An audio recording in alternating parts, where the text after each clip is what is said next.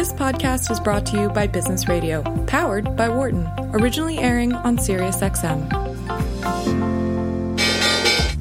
Welcome to our Behind the Markets podcast. I'm your host, Jeremy Schwartz. Alongside Wharton Finance Professor Jeremy Siegel, we tackle the latest market trends every week on Business Radio, powered by the Wharton School, SiriusXM, Channel 132. Our guest consists of experts like the world's leading authority on long-term economic growth, Bob Gordon. We will continue to see jobs created rather than destroyed. Former chair of the Federal Reserve, Janet Yellen. I mean, I don't think either of us ever expected that we would live through a financial crisis. Or even the head of the Digital India Foundation, Arvind Gupta. The reason that people are talking about India is massive digitization and financial inclusion that we have done over the last couple of years. Enjoy this week's show.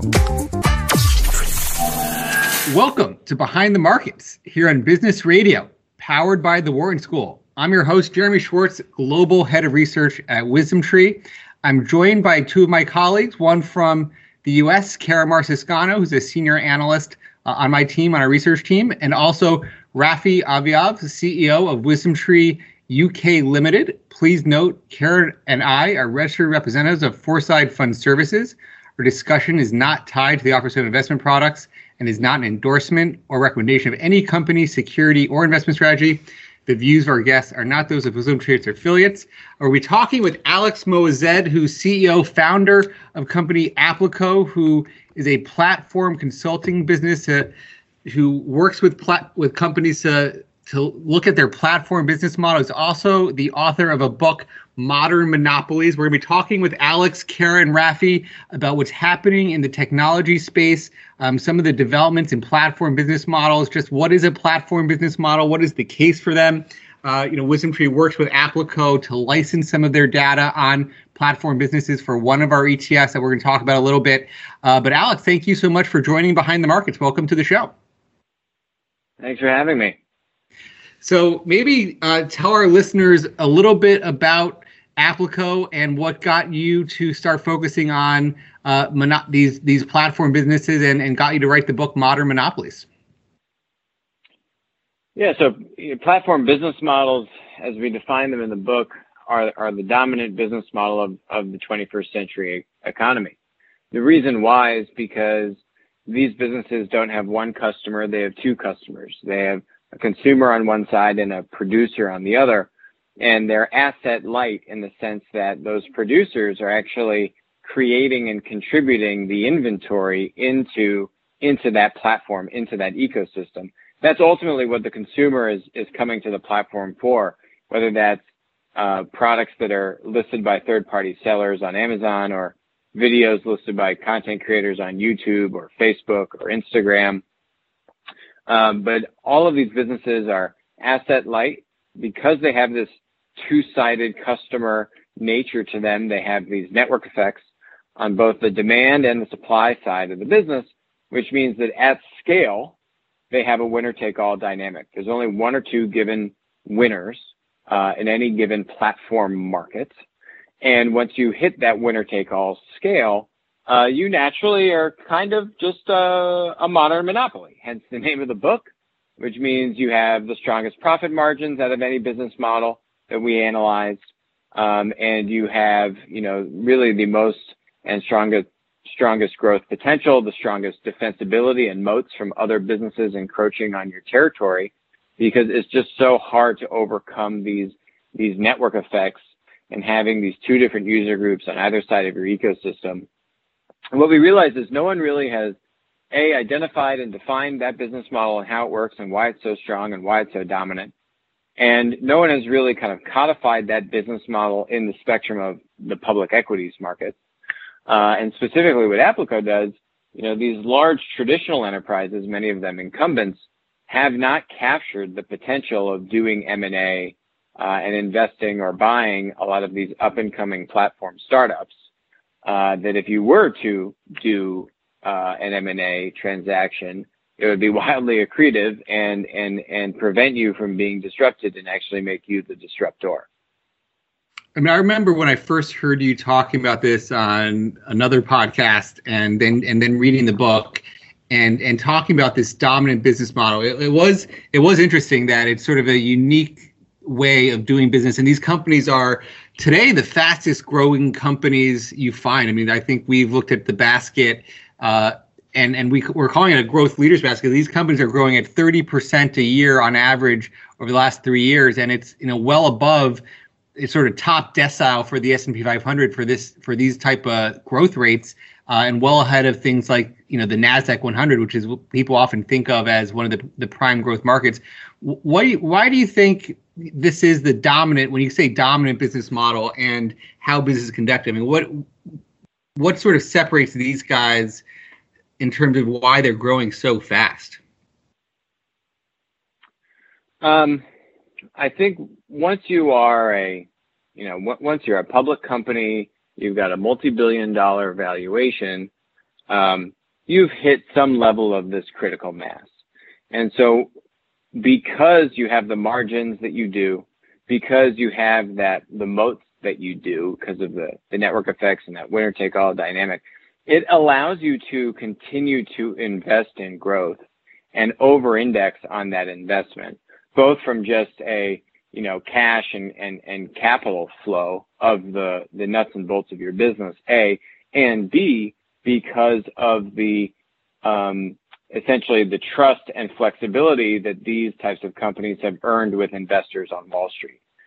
Predominantly, probably because of those two reasons, these companies are able to continue to invest in growth. They have huge growth opportunities in front of them to either expand in their existing market or expand into adjacent markets.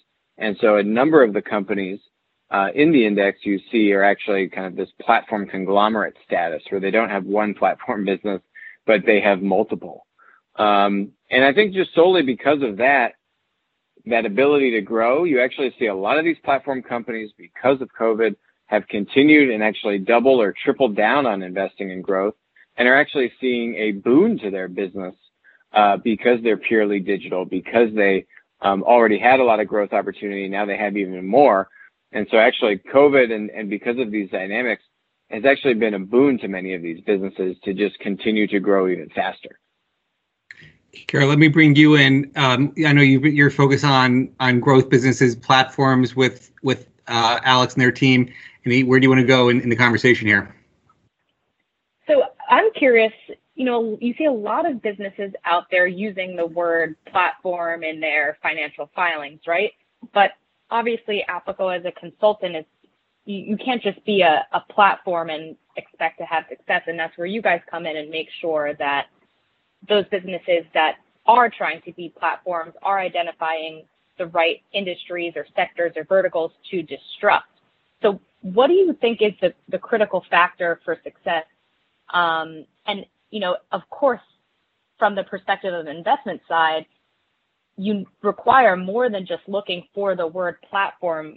You guys go deep into the details of what's really driving the success of these companies. So maybe if you could just talk about some of those critical factors and what makes really a strong, powerful, pure play platform business rather than just a business that's using the word platform for recognition from the street. Yeah, so what, what we look at um, and what we codify is what percent of platform revenue do these public companies have? And you will find that there, as you said, there are many companies in their 10Ks and their annual reports will describe themselves as a platform company. Now, many of those companies just simply have no platform dynamics, right? They they don't have any two customer base. They they don't have a concept of network effect. They they don't have an asset light business model. Um, it, you know, you, you just go down the list of here are all the characteristics of platform. Do you have that? And very often they actually don't and and you see that with a lot of SaaS companies um, that will say that their product is a technology platform. Um, it doesn't mean that their business is bad. It just means that you don't have again that winner take all dynamic, the network effects, the defensibility, the lock in that comes with having this two sided dynamic on your business. If you're a SaaS business, you know, you would need really like a community of app developers that are then making apps on top of your SaaS business, for example. And some of the some of the plat some of the companies or, or these self-described platform companies might have a platform dynamic. They might have, say, an app store uh, with developers making apps on top of their on top of their platform uh, or on top of their product. But but what we look at is that percent of platform revenue. Is is this platform business, even though it might be legitimate, is it a material and contributing factor to the overall profile of the business? So you do see a number of companies that are trying to legitimately come up, become a platform business in the way we use the definition, but they're not really at that tipping point, at that threshold uh, for it to be a material amount of their overall revenue makeup. So that's really the, for the companies that actually do have the beginnings of a platform, that's what we're really dialing into is, um, have, ha, has they really hit a level of maturity or scale with their platform entity? And, and the one caveat I'll add is some of the best platforms, even some of the biggest ones, like let's say Amazon um, or Apple, they are actually both. They are a hybrid business. They have platform revenue and then they have what we would call linear revenue. And so for Amazon, they are white labeling products. They're, they're a, a 1P reseller of products. And then they have their own white label products, not even getting into AWS and all the things with that, but just if we look at the product marketplace. So many of the best platform businesses that are in the index actually have platform revenue and linear revenue. So we actually like to see both. The question is, is that platform revenue a material amount of your business? So Shopify, for example, has two platform businesses. They do have an app marketplace on top of, you know, their SaaS e-commerce product. And then they just launched the Shop app, which is a product marketplace to let consumers buy products from Shopify's actual SaaS customers, these merchants. Neither of those businesses really have a material amount of revenue contribution to Shopify. They they may eventually in the future, um, but when you when you look at where does Shopify's actual revenue contribution come from? It's from them selling their e-commerce tools and, and SaaS offering. So that could change in the future, um, and they could provide more definition on those revenue streams as they become more material. But right now, it's still nascent. So when you look at the competitive makeup of that business in the landscape, they don't have that same equivalent defensibility uh, or moat as you would if you were one of these dominant platform businesses. Let me just reintroduce our guest here quickly. We've got Alex Moazed, CEO of Applico, Kara Marciscano, Senior Analyst at Wisdom Tree, Rafi Aviav of, of Wisdom Tree in, in London. Rafi, you you focus a lot on tech trends generally um, in some of the, the products you guys focus on in Europe, and I know your personal interests are are in tech. Any sense of what how you see what what Alex is focused on? Uh, some of the things he just talked about, SaaS and platforms. What, what what's any where where do you want to go here? Well, I think, thanks, Jeremy. I think uh, I, I, agree with Alex in terms of how he's characterizing the platform businesses and, and definitely some of the advantages. And today, when we look, we can already see uh, you know, a multitude of platform businesses as publicly listed companies, many of whom uh, uh worth uh, north of uh, $10 billion. How do these start, these two sided networks? How do you sort of Alex, how do you solve the chicken and egg problem of you need customers to get the providers, you need the providers to get the customers. How you know have you seen any sort of particularly successful model of doing that, or what are the tools available for um, entrepreneurs today to start when they start a platform business? Yeah, I mean that that's the billion dollar question, or I I guess it could also be the trillion dollar question these days. Um, you know, solving the chicken and egg problem is is is a challenge that every platform experiences not once, but literally at every stage of growth, right? So it is is the single most recurring problem and challenge that every platform will have to overcome repeatedly. Um, and there are a variety of strategies uh, that you can employ to overcome it you know, when you look at how a lot of platform businesses get started, uh, usually, you know, you need a couple things, couple, you got to check a couple boxes off. One, you got to start small.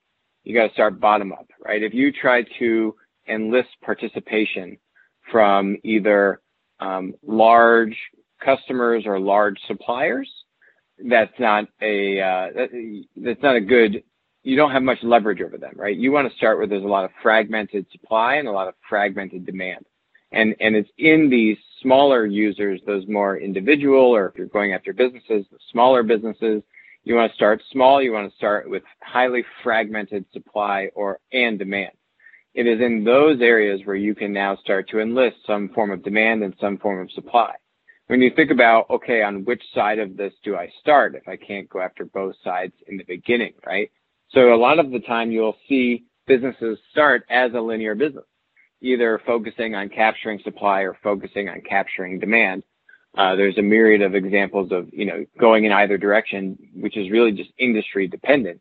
But you want to, you can usually try to focus on one, build up enough traction either on the demand or supply side, and then you can try to open up your business to enlist the support of the other uh, the other user group, either the consumer or the producer, based upon who who is not already participating. Um, so you'll see even from from anyone like an Uber to go do this, where uh, when they were opening up into new markets, they would just go hire basically black car drivers and pay them, um, you know, daily wages and and pre-book them so they could seed, you know, 50 drivers in a market when they're going to go into that market and start driving supply. So, you know, usually, especially a lot of these hyper localized businesses, you might be solving for supply in a linear manner when you're entering that new market, then you scale demand and then you can start to open up and kind of platformize your supply. Um, so there's a lot of different strategies to it, but you want to start small and you want to have heavily fragmented supply and demand. Spotify, for example, uh, does not have any fragmented supply when it comes to music. There's basically four record labels and they control all the music. Yes, there are a myriad of artists, but all of the, the rights to their music is basically controlled by four entities. Really one entity, the RILA, uh, is like the common industry group that then negotiates the prices with Spotify. That's why Spotify's margins really aren't anything to write home about.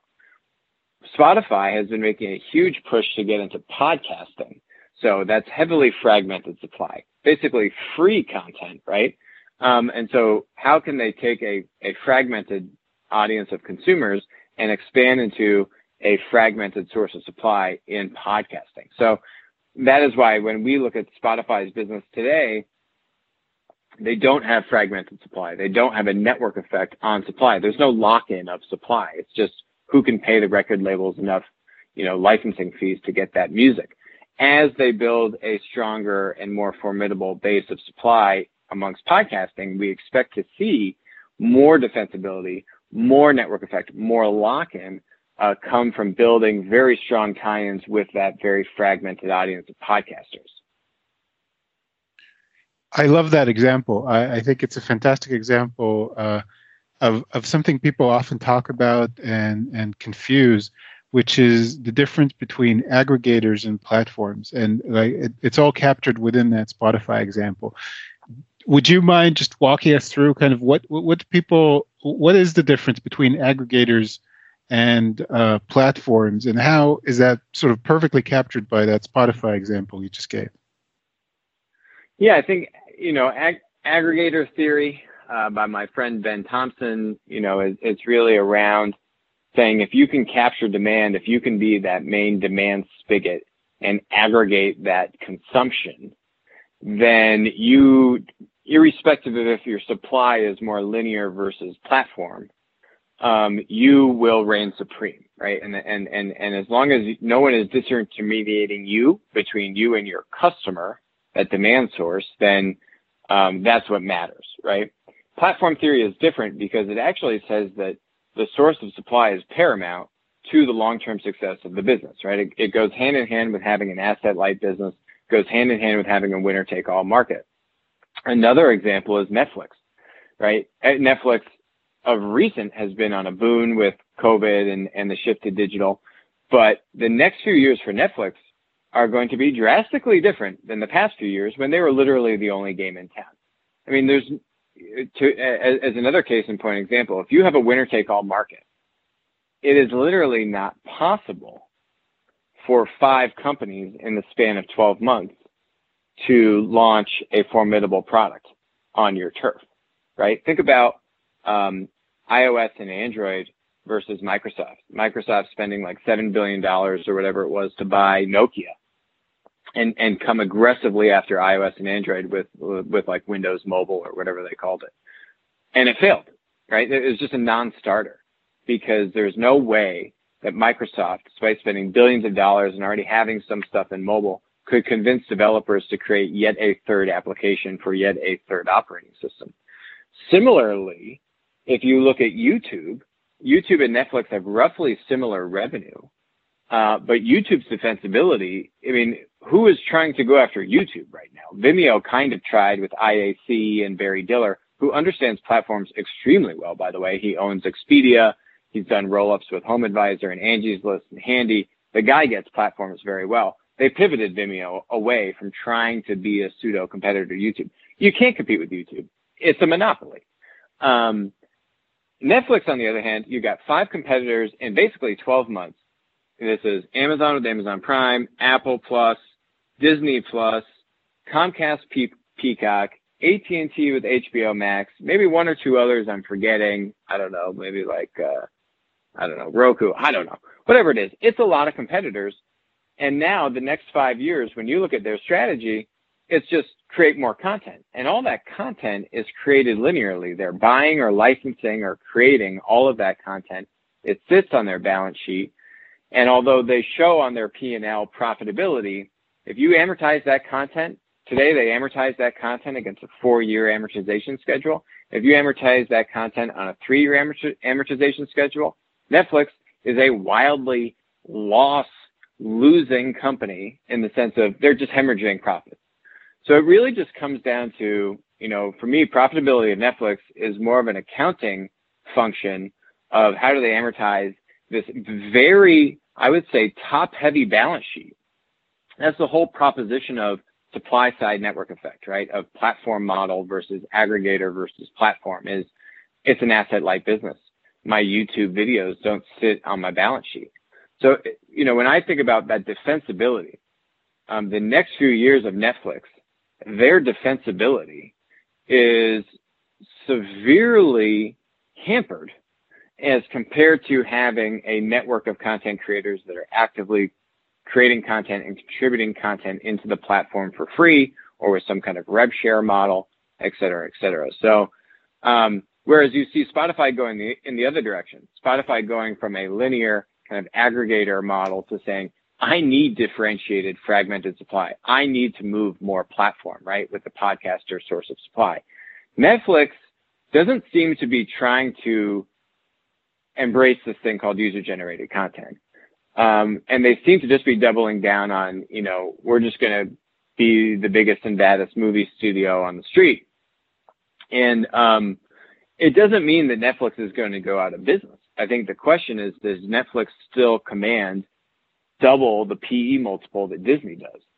And do investors start to see their business as less, um, you know, of, of being just literally valued at double what Disney is valued? Um, or maybe does that start to chip away? Because if that starts to chip away, then the stock price starts to fall rather drastically. And so I'm I'm I'm not bullish on on Netflix long term. Interesting perspective there, Alex. Uh, I mean, one of the, the key words you keep talking about natural monopolies and sort of winner take all. And, you know, there's a number of examples.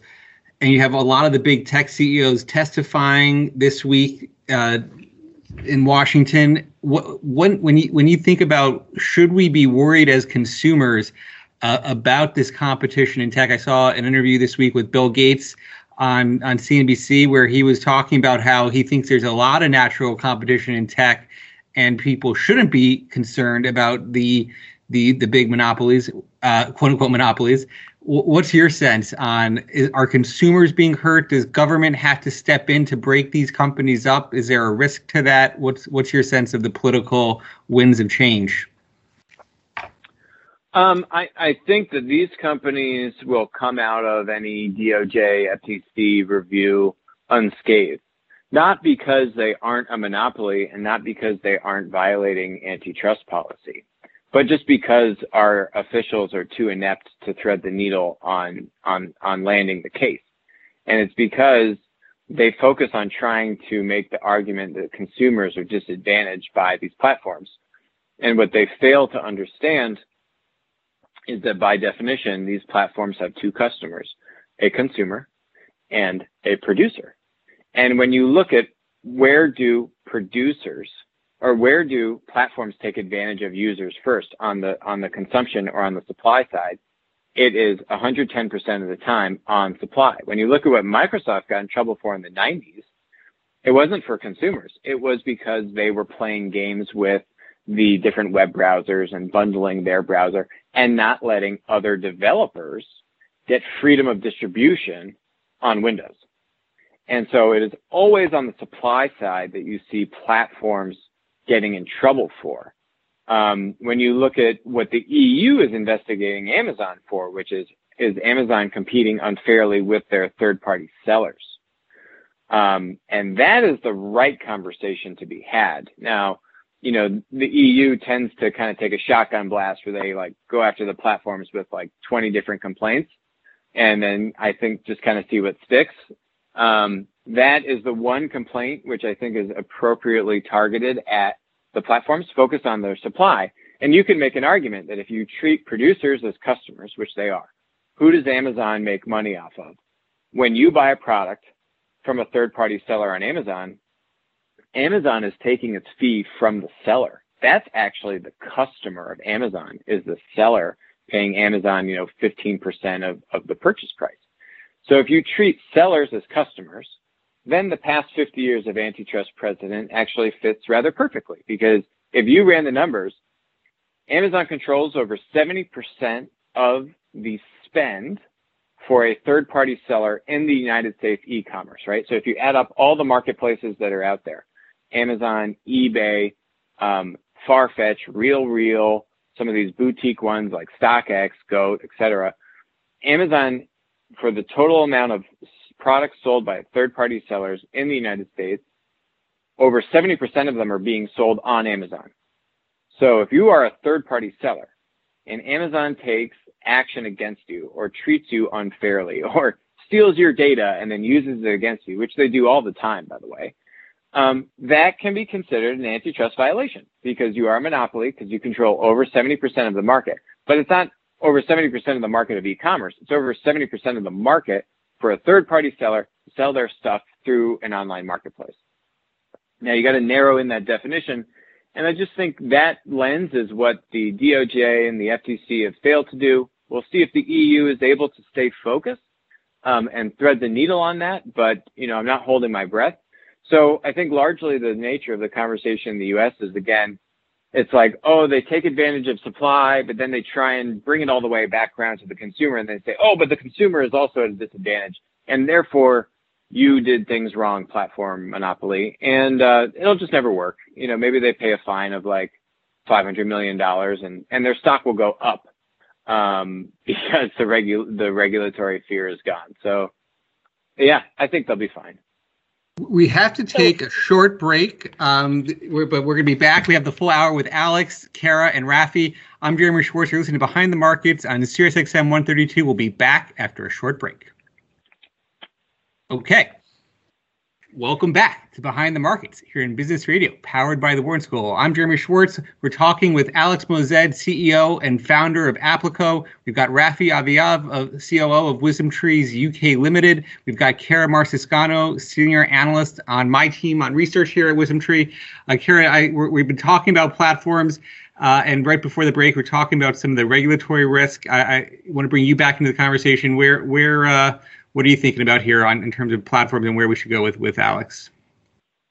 So what I think is really interesting is how you talked about how you would expect, for example, Amazon taking maybe a legal fee after some of these antitrust claims are settled and the stock actually responding positively. So is that correct to say that the real sort of headline regulatory risk for these companies like Google, Amazon, Apple, Facebook is the threat then not getting broken up, or is it just sort of the threat of taking a hit to earnings, whether that be from legal fees or from limiting how much they can, for example, Amazon sort of take advantage of the suppliers on their site? Is are these companies getting broken up a real risk in your view?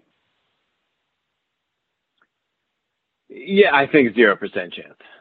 Um, you know, the they are so far away from making a valid argument that even sticks, let alone get to the point where it's not some kind of settlement or, you know, they have some kind of different practices they implement or, you know, give the FTC some kind of like transparency reporting or something like that. There is a, there's a whole spectrum of like mitigation protocols, you know, between settling for half a billion dollars and, you know, breaking up the company. So I think breaking up the company, um, or, you know, forcing the sale of these things and, and so on and so forth. I mean, um, we are, we are just struggling to figure out how do we handle Chinese platform companies from operating in the United States, let alone, you know, the, the DOJ figuring out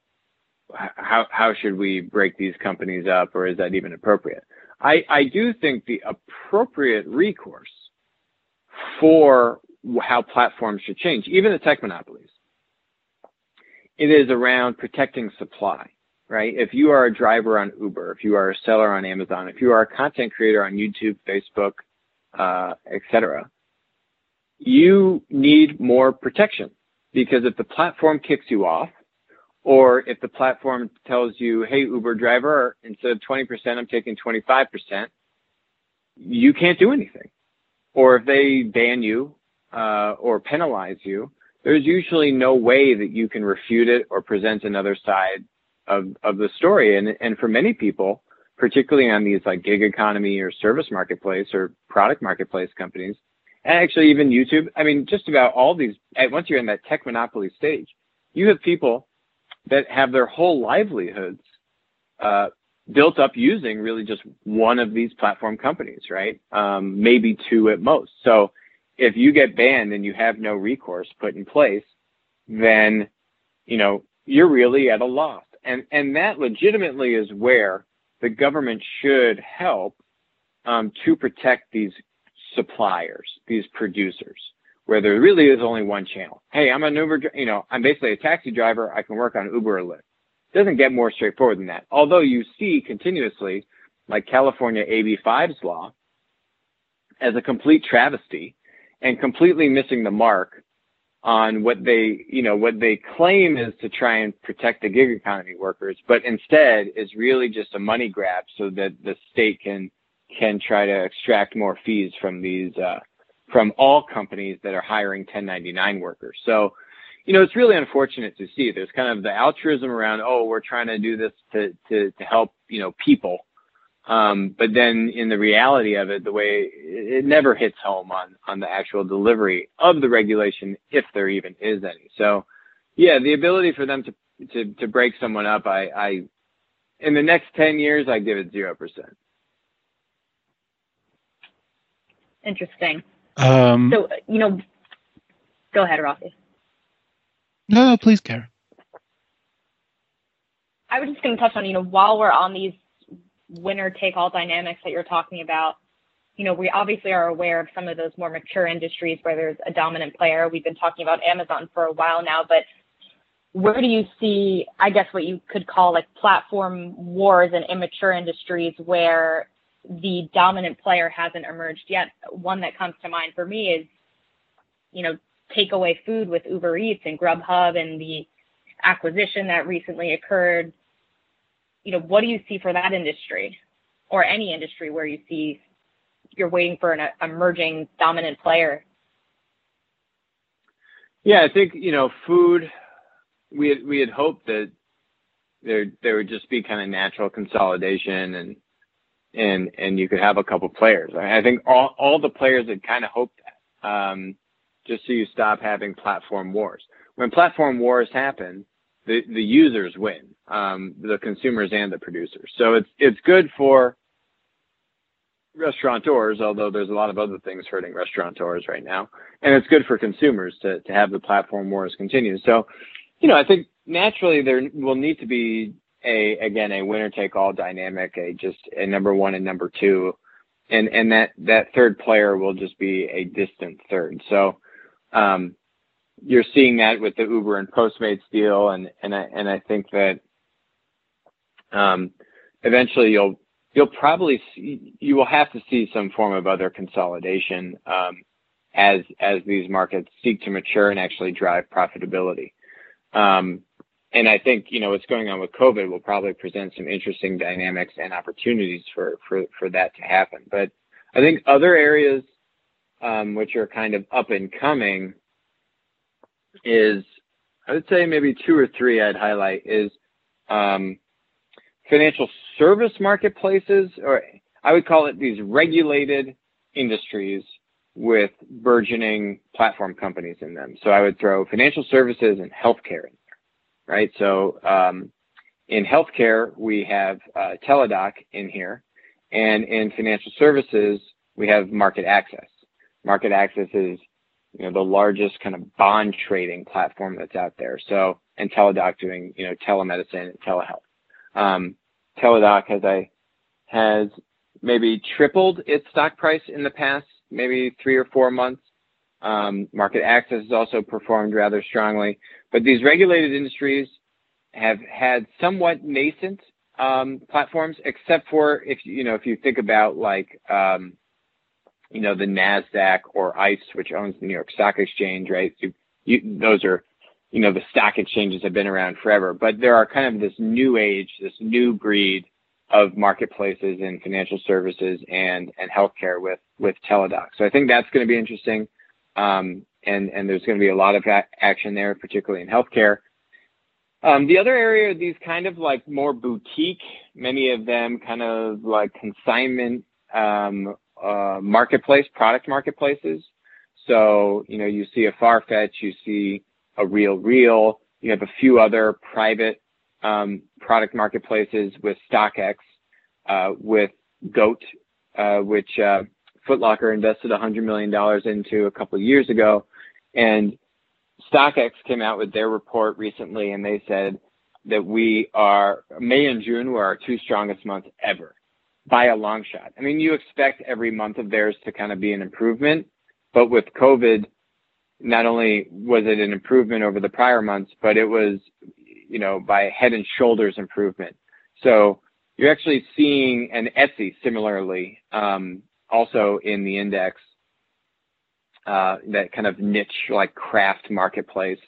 Uh, I think they have maybe similarly tripled from their low um, in uh, in in March or April. Uh, so Etsy's been on fire, um, and and maybe was like maybe 50 or 60 percent up from from kind of where they were in February b- before COVID. So Etsy doing very strong as well. So you kind of see these like niche marketplaces, kind of like consignment marketplaces, um, still performing very strongly and still relatively nascent compared to, you know, just this overall shift in e-commerce or, you know, in retail to e-commerce. And I think these digital behaviors are actually just going to continue to compound upon themselves um, there, you know, obviously when retail stores can open up again, people will go back and, and be able to buy more stuff in stores. But the digital behavior acceleration, I don't think is going to slow down. And so you're seeing huge boon to that. Really, really interesting to watch some of these uh, product marketplace, these niche product marketplace earnings releases that are coming up over the next few weeks. Um, many of them also in the index. So um, those would be a couple of the areas that, that I think will be pretty interesting to, to keep an eye on. That compounding effect that you alluded to is really powerful. You talk about, you know, consolidation among existing platforms, plus you already have the existing dominant platforms, Amazon, Microsoft.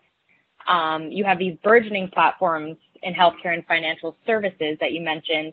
That all to me signals, you know, growth for platforms I, as a subsector, I guess you could call it, within the broader investment universe. So I, I wanted to turn to what you predicted in your book, your bestseller in 2016, Modern Monopolies. You predicted that 4% of the S&P 500 could be platform businesses and, thir- and making up 13% of the index's net income by 2020. So we're here today and, you know, very conservatively, just back of the envelope, I'd say there are at least 20 companies in the S&P 500 that are platforms. That's 4% of the constituents if you're just doing it by count. By weight, that's 30%, um, obviously because you have those mega cap names in there. Um, and in terms of earnings relative to the index, it's 20% of the index's earnings are coming from platforms. That's 5%, I mean, sorry, five years ahead of the prediction that you had originally.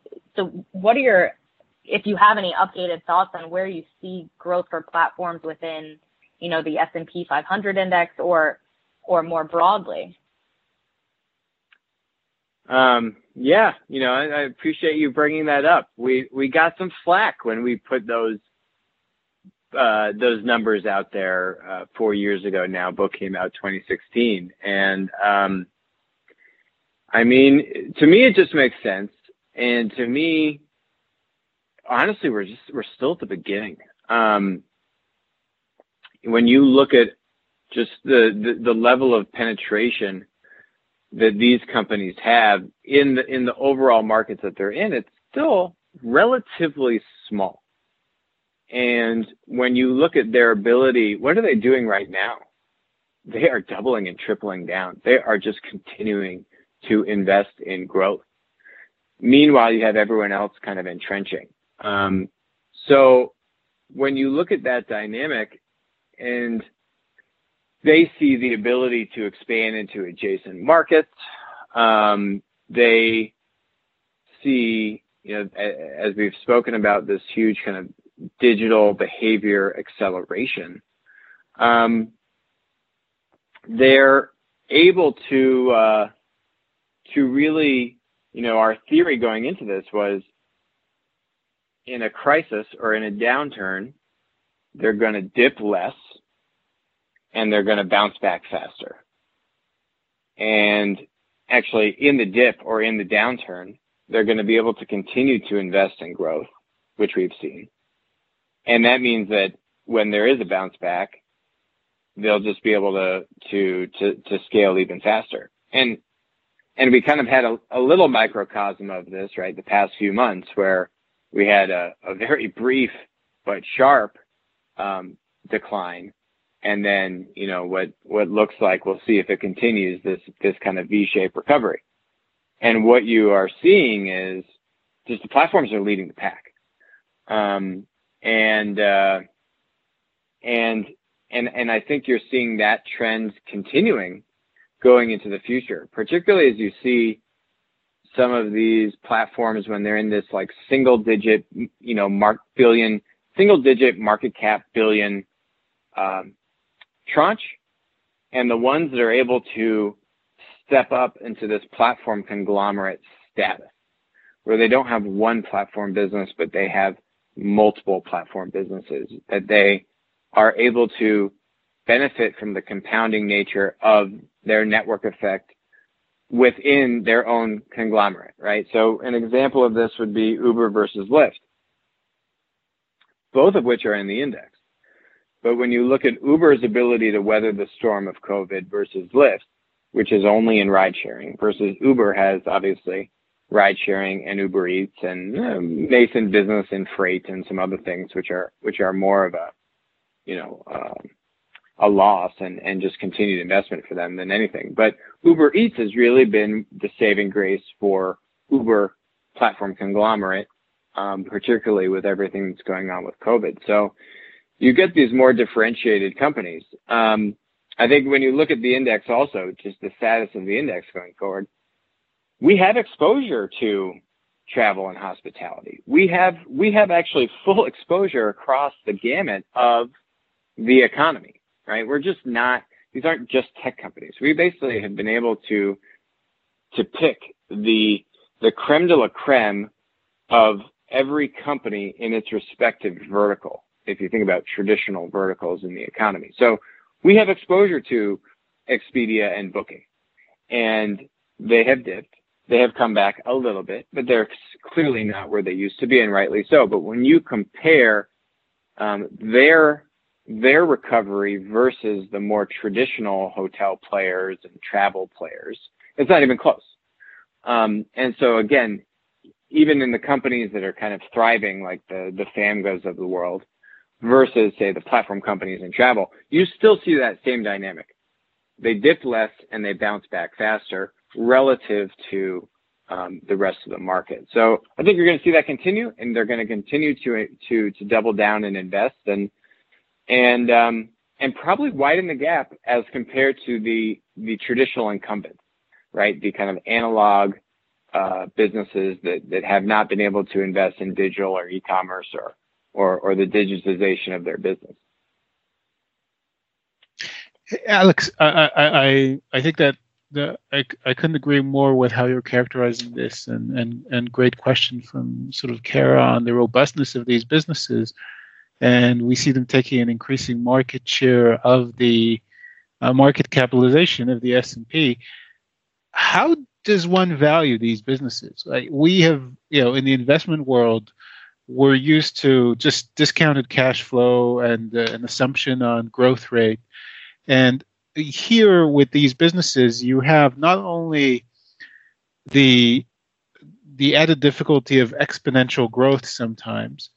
Uh, for some of these more mature businesses, the it's not so much exponential bro- growth, but you still see them investing a lot to solve for that chicken and egg problem on a continuous fashion, like you said and a business like Amazon still not showing incredible profit, although the potential everyone seems to agree, uh, according to the valuation, is there. How does one go about valuing these businesses?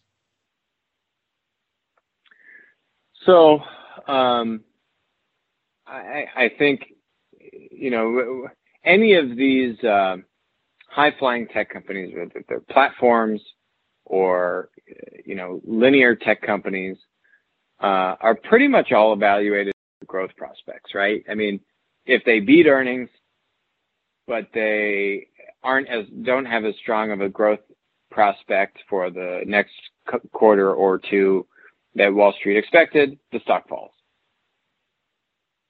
Is that the correct or false way to look at that? You know, that's that's a whole other conversation. But um, everyone's looking at growth for for these companies. But even even when you look at um, you know the the the like Visa and Mastercard's world, uh, uh, Visa and Mastercard of the world, which which are you know might classify as like older school platform businesses, still relative for them, they're seeing very strong growth um, in in uh, in in the market for themselves. So um, I think at least the investors and the stock, the biggest mover is the growth. Now, how do they use how how do they use um, how do they have growth either in their core platform business, which I think that's the crazy thing about Amazon is, you know, you look at like a, a Microsoft where they really had to kind of shift what that core revenue driver, that core platform revenue driver was and they've they've they've done a fantastic job at making that evolution. That's not an easy evolution, right?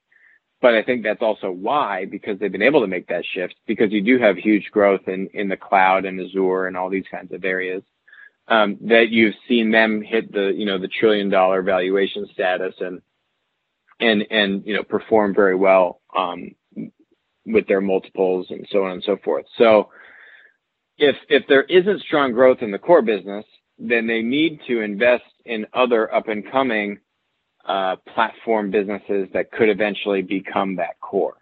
So I think you know that's one of the things that um, that people are looking very closely at for Google and Google search is how well are they able to diversify. Um, if search is starting to peak, then how well can they diversify growth into other areas? And now started to finally break out their YouTube revenue and, and some of these other business um, kind of composition of overall revenue to help, I think, to help start telling that story uh, about, hey, here's our overall revenue makeup and how strong these other platforms are. But the crazy thing about Amazon is their core platform business, you know, 26 years into the business, is still seeing such huge growth potential not to mention the other things that they have going for them, AWS and you know a myriad of other uh, platform businesses that they've spun up over the years. Um, certainly are also seeing you know strong growth in their own right. So that that to me is uh, is is just why it's such a uh, why everyone just keeps talking about Amazon um, as compared to you know what's the growth story for some of these other companies. We're talking with Alex Moazed, CEO of Applico. I'm Jeremy Schwartz have Kara Marciscano, Rafi Aviav, talking about what's happening in these platform business models.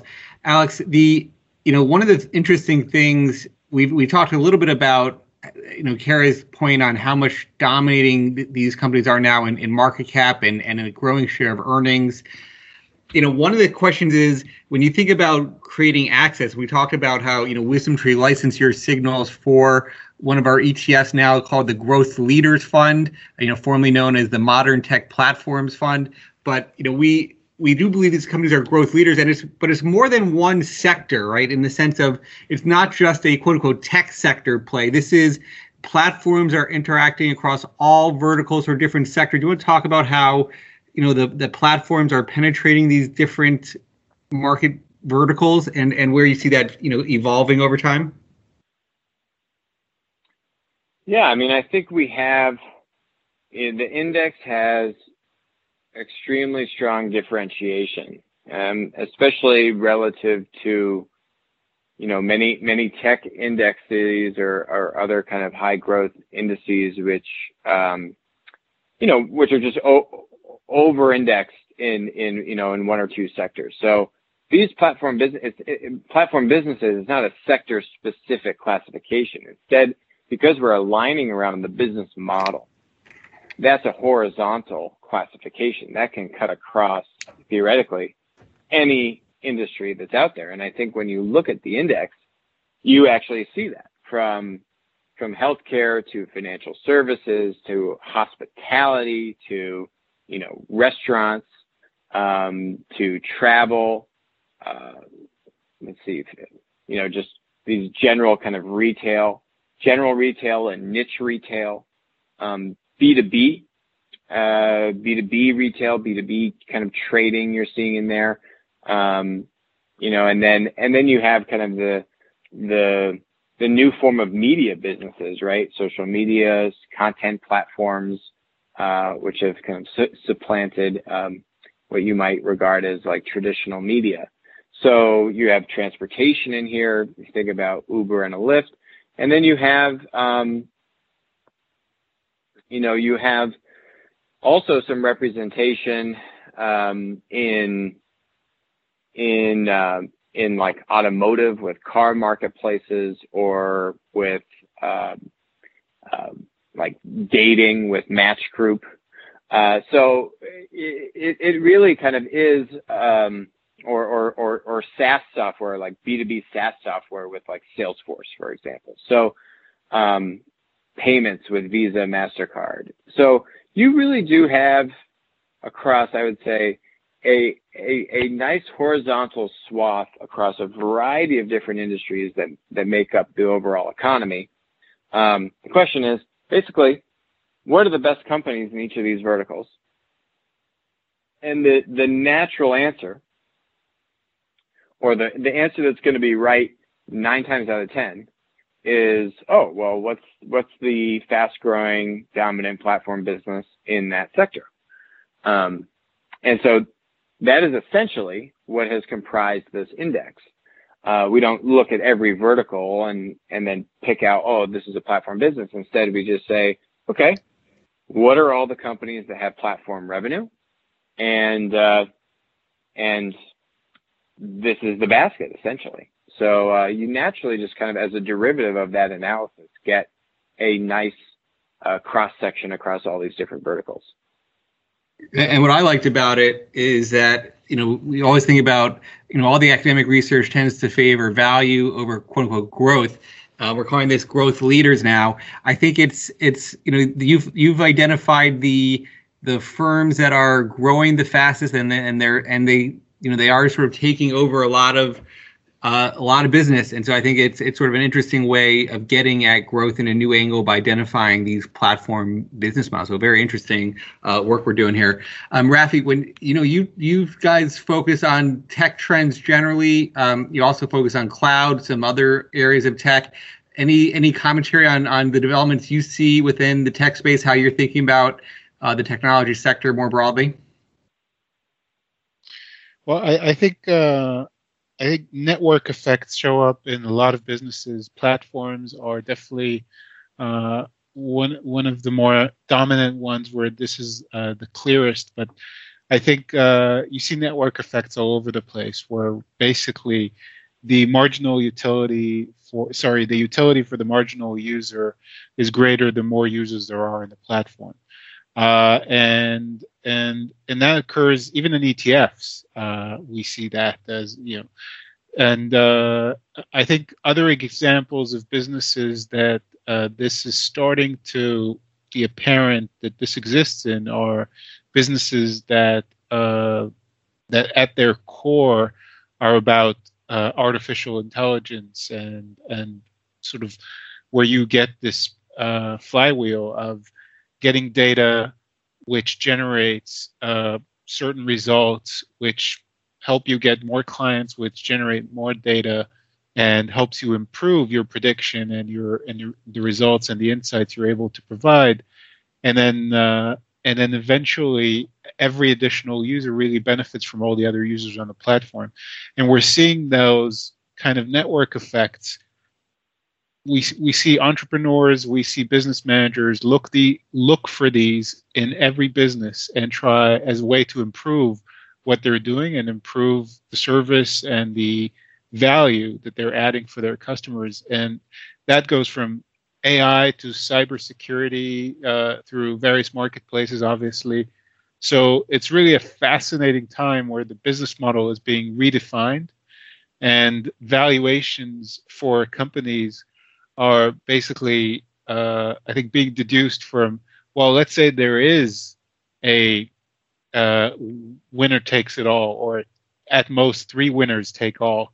Uh, and and how do we value these companies? Why don't we look at the terminal value of this industry divided by three, and and basically all the utility generated there is going to be allocated to one or two companies, which is uh, incredible. So uh, yeah, super exciting times, and uh, I'm glad we have uh, Alex on our side to kind of help us uh, um, uh, think about this uh, in a in a more organized framework.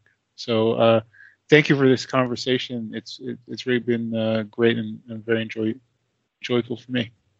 Alex, when you think about where Applico is going outside of, of work on this growth leaders concept? Where what in terms of your traditional consulting business how you're trying to help transform sort of old scale businesses to platforms? Any commentary about how that's going and, and companies uh, that should think about reaching out to you?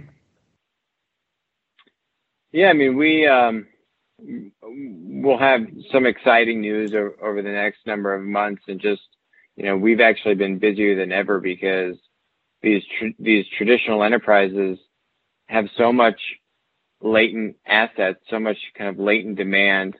They have a lot of intrinsic value that they're not tapping into. Very strong balance sheet. Uh, now they have a huge urgency to figure out quote unquote digital.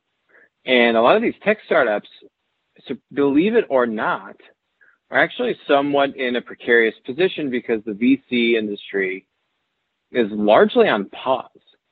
So you have huge urgency from large enterprises to innovate and embrace digital.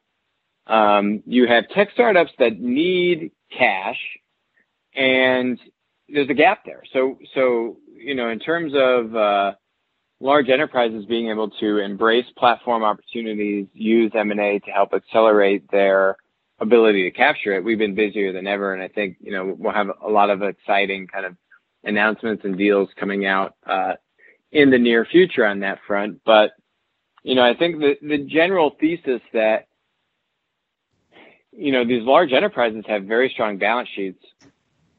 And if you can use that balance sheet effectively, you know, and you look at the multiples, back to your point, Rafi, about, you know, how our businesses valued. You look at how these large, many of them kind of incumbent conglomerates are valued relative to the cash they generate and throw off and have very profitable businesses relative to the disruptor tech startups, many of them platforms with crazy growth but no earnings for a while.